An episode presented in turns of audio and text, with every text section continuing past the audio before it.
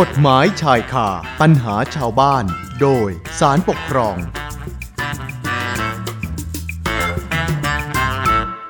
เอาละค่ะเข้าสู่ช่วงเวลากฎหมายชายคาปัญหาชาวบ้าน โดยสารปกครองกันต่อนะคะ คุณผู้ฟังคะช่วงหลายปีที่ผ่านมาเนี่ยนะคะ เราได้เห็นความเปลี่ยนแปลง ด้านสภาพแวดล้อมของโลกที่มัน กระทบต่อการดำเนินชีวิตของคนมากพอสมควรทีเดียวนะคะ ไม่ว่าจะเป็นเรื่องฝุ่น PM 2.5 บางช่วงเวลานี่แม่ต้องใช้คำว่า วิกฤตกันเลยทีเดียวนะคะ หรือว่าปัญหาโลกร้อน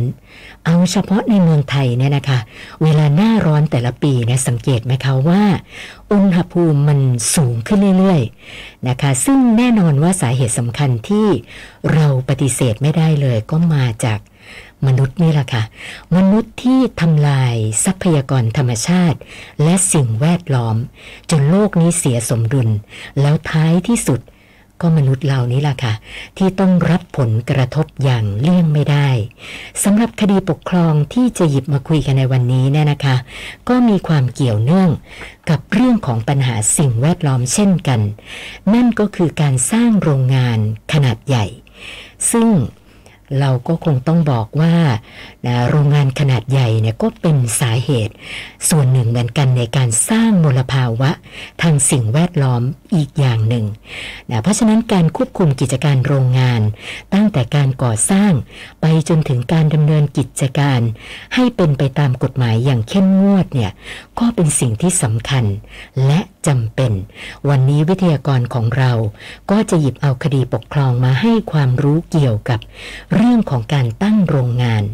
เป็นโรงงานคอนกรีตผสมเสร็จนะซึ่งตามกฎหมายเนี่ยเขากำหนดให้ต้องมีการรับฟังความคิดเห็นของประชาชน ก่อนพิจารณาคำขอ ในการจะขออนุญาตตั้งโรงงานนะคะคดีนี้จะมีประเด็นอะไรที่น่าสนใจ จนเป็นกรณีพิพาทไปสู่ศาลปกครอง วันนี้เราจะพูดคุยกับท่านผู้อำนวยการสำนักงานศาลปกครองกลาง รักษาการตำแหน่งที่ปรึกษาสำนักงานศาลปกครอง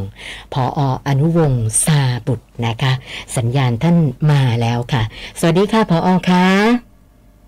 ครับสวัสดีครับคุณสุนันท์และคุณผู้ฟังทุกท่านครับ ค่ะ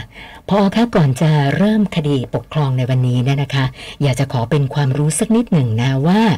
กฎหมายได้กำหนดมาตรการป้องกันปัญหาสิ่งแวดล้อม ในส่วนขั้นตอนของการตั้งโรงงานเอาไว้ยังไงบ้างเหรอคะครับเอ่อเรื่องนี้ขอเรียนคุณสุนันท์และคุณผู้ฟังอย่างนี้นะครับว่าเอ่อพระราชบัญญัติส่งเสริม และรักษาคุณภาพสิ่งแวดล้อม พศ 2535 ได้กำหนดให้กิจการโรงงานที่มีหรืออาจมีผลกระทบต่อ ทรัพยากรธรรมชาติ คุณภาพสิ่งแวดล้อม สุขภาพ อนามัย คุณภาพชีวิตหรือส่วนได้เสียสำคัญอื่นใดของประชาชนหรือชุมชน หรือสิ่งแวดล้อมอย่างรุนแรงนะครับผู้ดำเนินการหรือผู้ขออนุญาตเนี่ยต้องจัดทำรายงานการประเมินผลกระทบสิ่งแวดล้อม หรือที่เรารู้จักกันดี หรือเรียกกันว่า EIA นะครับ คุณสุนันท์ครับค่ะเอ่อซึ่งย่อมาจากเอ่อ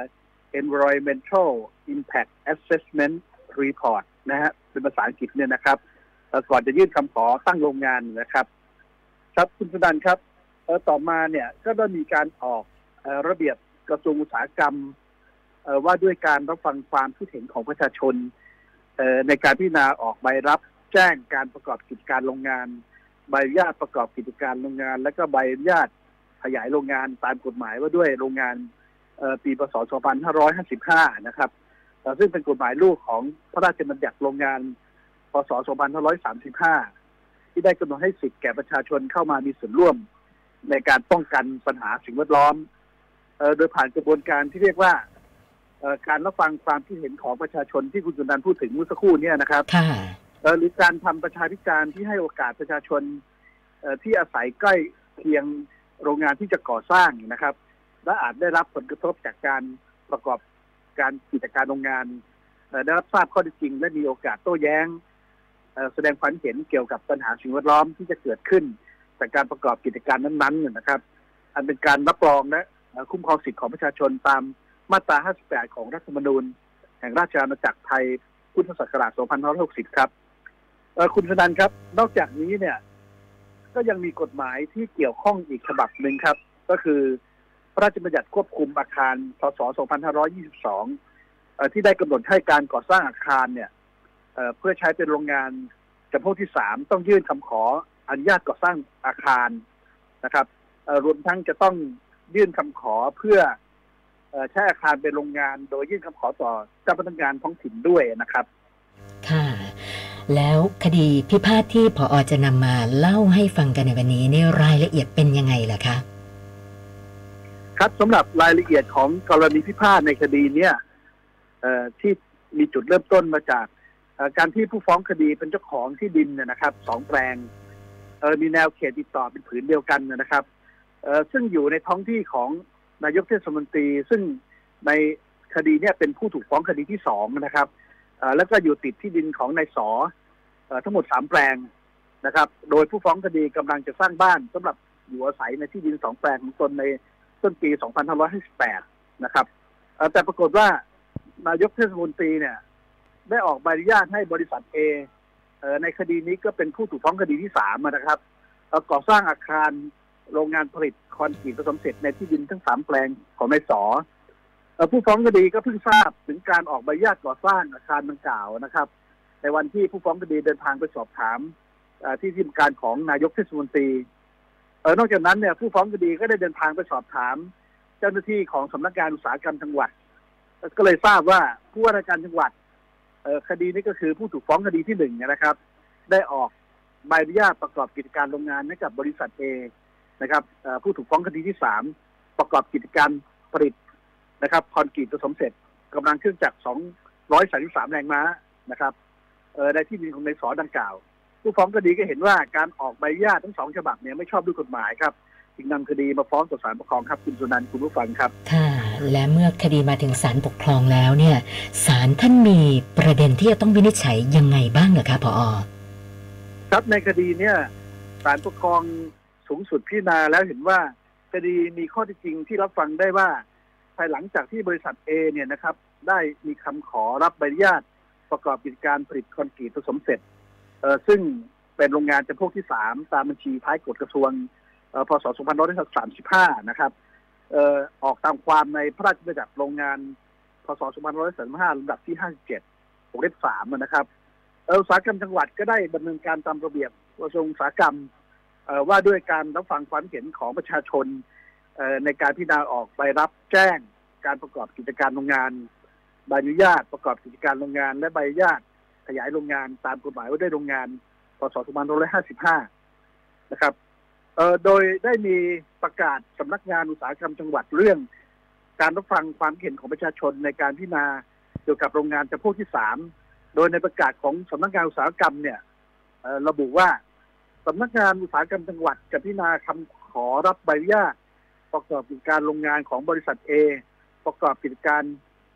ผลิตคอนกรีตผสมเสร็จหากมีบุคคลใดจะให้ความเห็นเกี่ยวกับเรื่องดังกล่าวข้างต้นเนยนะครับ ก็ให้แจ้งสำนักงานอุตสาหกรรมจังหวัดทราบภายในวันที่ 21 มกราคม 2557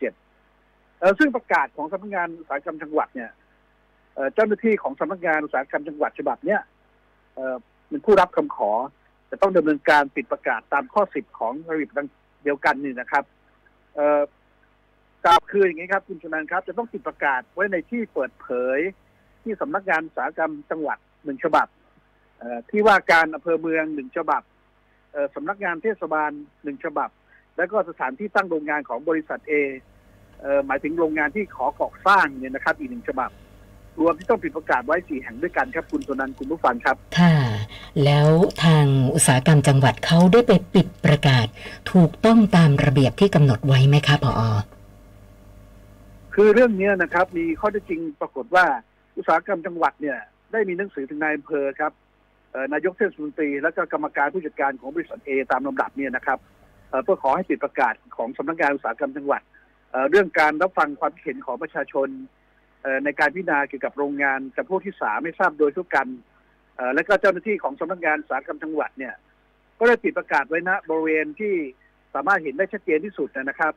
คือเสาไฟฟ้าที่อยู่บริเวณสถานที่ขออนุญาตตั้งโรงงาน ซึ่งเป็นเสาไฟฟ้าถาวรเอ่อแล้วก็มีการปิดผนึกประกาศโดยวัสดุพลาสติกอีกชั้นหนึ่งนะครับ เพื่อป้องกันความเสียหายกรณีเกิดฝนตกในพื้นที่ครับคุณสนันครับ ค่ะ ก็อย่างนี้แสดงว่าผู้ฟ้องคดีก็คือไม่ไม่เห็นประกาศ ที่มีการปิดเอาไว้เองอย่างนั้นใช่ไหมคะถูกต้องเลยครับเออนะคุณสนันครับค่ะแล้วผู้ฟ้องเนี่ยก็ได้ข้อมูลว่าไม่มีผู้ใดเลยนะครับ เห็นประกาศดังกล่าวครับ ดังนั้นเนี่ยคดีก็จึงมีประเด็นที่ศาลได้วินิจฉัยว่าเอ่อได้มีการปิดประกาศสำนักงานอุตสาหกรรมจังหวัดเรื่องการรับฟังความเห็นของประชาชนในการพิจารณาเกี่ยวกับโรงงานจำพวกที่สาม ในสถานที่ตั้งโรงงานตามข้อ 10.4 ของระเบียบกระทรวงอุตสาว่าด้วยการรับฟังความเห็นของประชาชนในการพิจารณาออกใบรับแจ้งการประกอบกิจการโรงงาน ใบอนุญาตประกอบกิจการโรงงาน และใบอนุญาตขยายโรงงานตามกฎหมาย ว่าด้วยงานพศ 2555 หรือไม่นะครับคุณสุนันท์ครับ ค่ะค่ะ แล้วประเด็นนี้ศาลปกครองสูงสุดท่านพิจารณาแล้วเนี่ยมีความเห็นยังไงบ้างคะบออ คดีนี้ยศาลปกครองสูงสุดพิจารณาแล้วเห็นว่าในการปิดประกาศคำสั่งหรือปิดประกาศใดๆของส่วนราชการนั้นเนี่ยนะครับการปิดประกาศในเรื่องที่เป็นสาระสำคัญที่จะต้องดำเนินการตามกฎหมาย หรือระเบียบและมีผลกระทบต่อสิทธิของ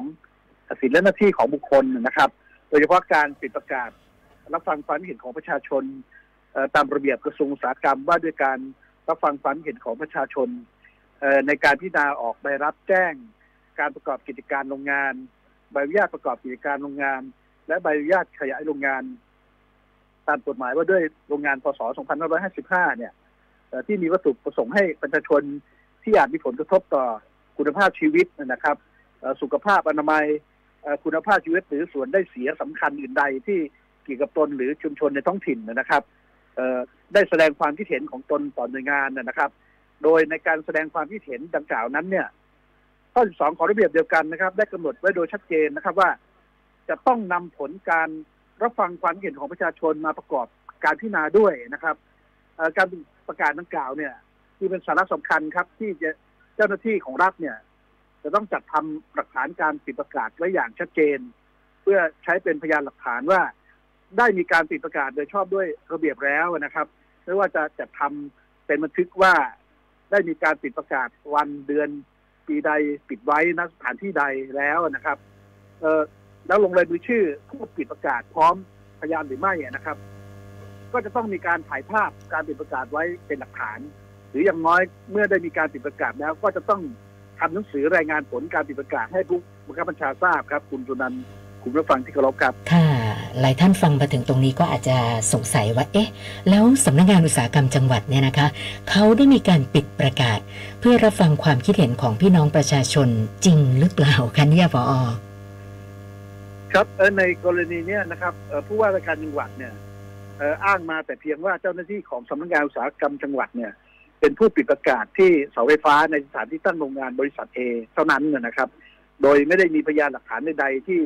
แสดงให้เห็นว่าได้มีการปิดประกาศตามที่กล่าวอ้างเออคงอ้างถึงแต่เพียงภาพถ่ายเอกสารใช้คำให้การเพิ่มเติมของผู้ว่าราชการจังหวัดเออซึ่งเป็นภาพถ่ายเอ่อสถานที่ตั้งโรงงานของบริษัทเอที่ยังไม่ได้มีการก่อสร้างโรงงานเท่านั้นนี่นะครับเอ่อโดยไม่ปรากฏภาพถ่ายแสดงการปิดประกาศที่เสาไฟฟ้า ตามที่กล่าวอ้างแต่อย่างใดนะครับเอ่อก็ดีจึงไม่มีพยานหลักฐานเพียงพอที่จะเชื่อได้ว่า ได้มีการปิดประกาศ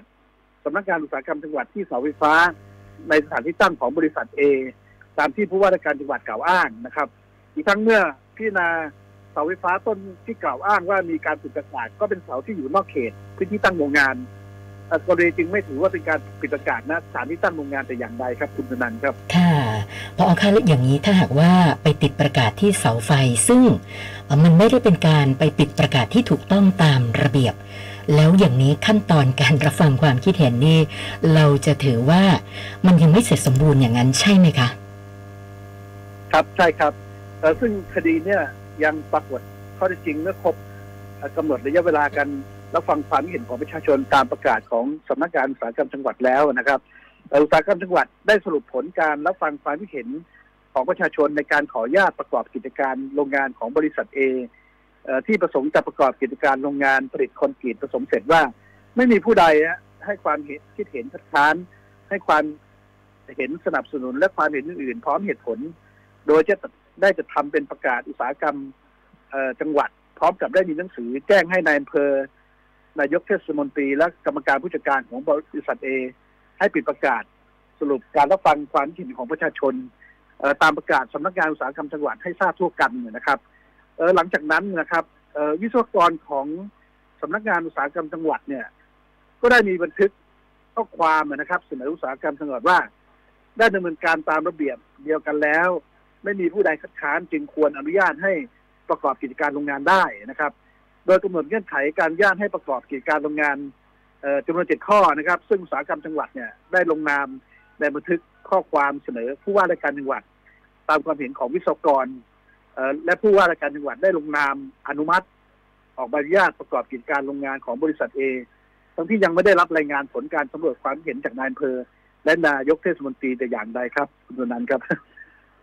อย่างนี้ก็แสดงว่ากระบวนการเอ่อพิจารณาออกใบอนุญาตเนี่ย ต้องบอกว่าข้ามขั้นตอนสำคัญไปอย่างนั้นใช่ไหมคะผอเออคือตามข้อที่จริงที่ปรากฏต่อศาลนั้นนะก็ปรากฏว่า นายอำเภอเนี่ยได้มีหนังสือรายงานผลการสำรวจความเห็นของประชาชนทั้งในส่วนตนเองของนายกรัฐมนตรี ให้อุตสาหกรรมจังหวัดทราบอยู่นะครับ แต่ปรากฏหลักฐานว่าสำนักงานอุตสาหกรรมจังหวัดเนี่ยได้รับหนังสือของนายอำเภอ และนายกเทศมนตรี ภายหลังจากที่ผู้ว่าราชการจังหวัดได้ลงนามอนุมัติออกใบอนุญาตไปแล้วนะครับกรณีจึงเห็นได้ว่ากระบวนการพิจารณาออกใบอนุญาตประกอบกิจการโรงงานผลิตคอนกรีตผสมเสร็จของบริษัทเอเนี่ย ไม่ได้ปฏิบัติให้เป็นไปตามระเบียบเอ่อที่กำหนดให้นำผลการรับฟังความเห็นของประชาชนเนี่ยมาประกอบการพิจารณาอนุญาตหรือไม่อนุญาตครับคุณสุนันท์คุณผู้ฟังครับ ค่ะ แล้วอย่างนี้สำนักงานอุตสาหกรรมจังหวัดออกใบอนุญาตนะโดยที่กระบวนการนะคะก็ไม่ได้ปฏิบัติให้เป็นไปตามระเบียบเนี่ย อย่างนี้จะถือว่าเป็นการดำเนินการที่ไม่ชอบด้วยกฎหมายหรือเปล่าคะเนี่ย ครับเอ่อประเด็นนี้สำคัญมากเลยเป็นคำตอบที่ถูกต้องเลยครับ คุณสุนันท์ครับ เพราะว่าเมื่อพิจารณาตามกรณีดังกล่าวแล้วเนี่ยจะเห็นได้ว่ากระบวนการพิจารณาออกใบอนุญาต ประกอบกิจการโรงงานผลิตคอนกรีตผสมเสร็จของบริษัทเอมิได้ปฏิบัติให้เป็นไปตามข้อ 12 วรรคหนึ่งของระเบียบที่กำหนดให้นำผลการรับฟังความเห็นของประชาชนนะครับ มาประกอบการพิจารณาอนุญาตหรือไม่อนุญาตการที่ผู้ว่าราชการจังหวัดอ้างว่าแม้หนังสือจากอำเภอจะถึงสำนักงานอุตสาหกรรมจังหวัดภายหลังก็ตามเนี่ย แต่ข้อท็จจริงแม่ปรากฏว่ามีผู้คัดค้านการกระทำดังกล่าวนะครับ จึงไม่ทำให้ดุลพินิจของพนักงานเจ้าที่เปลี่ยนแปลงไปอย่างใดนะครับกรณีเมื่อข้อจริงรับฟังเป็นที่ยุติว่า กระบวนการเพื่อออกใบอนุญาตประกอบกิจการโรงงานผลิตคอนกรีตผสมเสร็จของบริษัทเอเนี่ยนะครับ เป็นการดำเนินการที่ไม่ชอบด้วยข้อ 10.4 และข้อ 12 วรรคหนึ่งของระเบียบอุตสาหกรรมนะครับ ว่าด้วยการรับฟังความเห็นของประชาชนในการพิจารณา ออกใบรับแจ้งการประกอบกิจการโรงงาน ใบอนุญาตประกอบกิจการโรงงาน และก็ใบอนุญาตขยายโรงงาน ตามกฎหมายว่าด้วยโรงงานเอ่อพศ2555 นะครับเซึ่งเป็นกระบวนการที่สำคัญนะครับ และเป็นสาระสำคัญที่ให้โอกาสประชาชนที่อยู่อาศัยใกล้เคียงนะครับกับสถานที่ตั้งของโรงงานบริษัทเอเนี่ยและอาจจะได้รับผลกระทบจากการประกอบกิจการโรงงาน รับทราบข้อจริง และมีโอกาสโต้แย้ง แสดงความคิดเห็นนะครับเกี่ยวกับ สิ่งแวดล้อมที่เกิดขึ้น จากการประกอบกิจการ อันเป็นการรับรองและคุ้มครองสิทธิของประชาชนในการรับทราบข้อมูล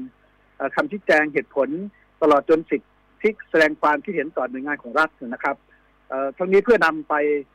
ประกอบการพิจารณาก่อนที่หน่วยงานของรัฐจะมีคำสั่งอนุญาต ตามมาตรา 57 วรรคหนึ่งของรัฐธรรมนูญแห่งราชอาณาจักรไทย พุทธศักราช 2550 ซึ่งมีผลใช้บังคับในขณะนั้นนนะครับครับคุณสุนันท์ครับ เอ่อก็อยากจะเรียนต่อไปว่าเอ่อการที่ผู้ว่าราชการจังหวัดเนี่ย ออกใบอนุญาตเอ่อประกอบกิจการโรงงานให้กับบริษัทเอจึงไม่ชอบด้วยกฎหมายนะครับค่ะโดยให้ถือว่ายังไม่ได้มีการรับฟังความเห็นของประชาชนอย่างถูกต้องนะครับศาลปกครองสูงสุดก็จึงพิพากษา ให้เพิกถอนใบอนุญาตประกอบกิจการโรงงานที่พิพาทนะครับ แต่ว่าอย่างไรก็ตามนะครับ ก็ไม่ตัดสิทธิ์ของผู้ว่าราชการจังหวัดนะครับ โดยสำนักงานอุตสาหกรรมจังหวัดเนี่ย ผู้รับคำขอเนี่ยนะครับเอ่อ ที่จะไปดำเนินการรับฟังความคิดเห็นของประชาชนตามระเบียบกระทรวงอุตสาหกรรมให้ถูกต้องตามระเบียบต่อไปครับ ครับคดีเนี้ยก็เอ่ออยากจะเรียนว่าศาลปกครองเนี่ย จึงมีคำสั่งเอ่อจึงมีคำพิพากษายืนนะครับ ยืนตามคำพิพากษาของศาลปกครองชั้นต้น ส่วนคำขออื่นก็ให้ยกครับคุณสุนันท์ครับค่ะเป็นไปตามคำพิพากษาศาลปกครองที่อสเอ่อ 14ทับ2562ครับ คุณสุนันท์คุณผู้ฟังครับ ค่ะ ก่อนจบรายการวันนี้นะพอออยากจะฝากอะไรเพิ่มเติมกันอีกสักหน่อยไหมคะ ครับเอ่อก็เป็นเรื่องสำคัญเอ่อที่เอ่อท่านผู้ฟังได้มีโอกาสมาฟังสวพ 91 ในวันนี้ ถือว่าเป็นเรื่องที่โชคดีนะครับเอ่อในนามของศาลปกครองเนี่ยก็อยากจะฝากประชาสัมพันธ์เอ่อสำหรับคุณผู้ฟังที่สนใจหรือประสงค์จะฟ้องคดีปกครองทางอิเล็กทรอนิกส์นะครับ เดิมเนี่ย เรามีการฟ้องนะครับ โดยไปรษณีย์ก็ได้ หรือจะฟ้องเดินทางมาฟ้องที่ศาลปกครองก็ได้เนี่ยนะครับเอ่อปัจจุบันเนี่ยสามารถกระทำทางอิเล็กทรอนิกส์ได้ โดยสะดวกนะครับในทุกที่เอ่อเวลานะครับที่ผู้ใช้งานเนี่ยสามารถเชื่อมต่ออินเทอร์เน็ตได้นะครับขั้นตอนการเข้าใช้ก็เรียบง่ายมากเลยครับคุณผู้ฟังครับเพียงสองขั้นตอนเท่านั้นเองครับซึ่งการฟ้องคดีปกครองทางอิเล็กทรอนิกส์เนี่ยมีข้อดี นอกจากจะทำได้โดยสะดวกและรวดเร็วแล้วนะครับผู้ฟ้องยังไม่ต้องจัดทำสำเนาคำฟ้องและเอกสารประกอบ ตามจำนวนผู้ถูกฟ้องคดียื่นต่อศาลนะครับ ดังเช่น การฟ้องคดีรูปแบบเอกสารที่ผ่านมาอีกด้วยนะครับนอกจากนี้นะครับก็อยากจะเรียนประชาสัมพันธ์ว่าศาลปกครองเนี่ยยังมีห้องบริการประชาชนทางอิเล็กทรอนิกส์ หรือห้องมีแอดมินคอร์ดรูมนะครับ เพื่ออำนวยความสะดวกให้แก่ประชาชน และผู้ที่ประสงค์จะดำเนินคดีผ่านระบบ เอ่อ e litigation portal นะครับรวมทั้งผู้ที่สนใจจะสามารถเข้าใช้บริการเป็นสถานที่ที่เรียนรู้เกี่ยวกับระบบสารปกครองอิเล็กทรอนิกส์ e-admin court เนี่ยนะครับเอ่อคือกล่าวคือว่าภายในห้องบริการประชาชนดังกล่าวเนี่ยได้มีการจัดเตรียมสถานที่อุปกรณ์ และระบบการสาธิตการใช้เข้าใช้ระบบการคดีปกครองอิเล็กทรอนิกส์ไว้อย่างครบครันนะครับ รวมทั้งมีเจ้าหน้าที่คอยให้คำแนะนำเกี่ยวกับระบบงานคดีปกครองอิเล็กทรอนิกส์อีกด้วย โดยห้องบริการประชาชนดังกล่าวนะครับเอ่อออท่านผู้ฟังที่เคารพก็อยากจะเรียนประชาสัมพันธ์ให้ทราบว่าอยู่บริเวณโถงทางเดิน ชั้นหนึ่งอาคารสามปกครองถนนแจ้งวัฒนะซึ่งเปิดให้บริการประชาชนในวันและเวลาราชการนะครับออนอกจากนี้ท่านใดต้องการจะปรึกษาคดีปกครอง ก็สามารถโทรไปสอบถามข้อมูลได้ที่สายด่วนสามปกครองสามห้าหรือจะจองคิว เพื่อขอรับการปรึกษา การฟ้องคดีปกครอง ทางอิเล็กทรอนิกส์ได้นะครับ โดยเข้าไปที่เว็บไซต์ของศาลปกครองนะครับ w w w a d i n c o r t c o th ครับ คุณสุนันท์และคุณผู้ฟังที่เคารพครับ ค่ะ วันนี้ต้องขอบพระคุณท่านผู้อำนวยการสำนักงานศาลปกครองกลาง รักษาการในตำแหน่งที่ปรึกษาสำนักงานศาลปกครองสำนักงานศาลปกครองนะคะผออนุวงศ์ซาบุตรนะมาพูดคุยให้ความรู้กับพวกเรานะคะ ขอบพระคุณมากค่ะผอครับ ขอบพระคุณครับคุณสุนันท์คุณผู้ฟังที่เคารพครับ สวัสดีค่ะ กฎหมายชายคาปัญหาชาวบ้าน โดยสารปกครอง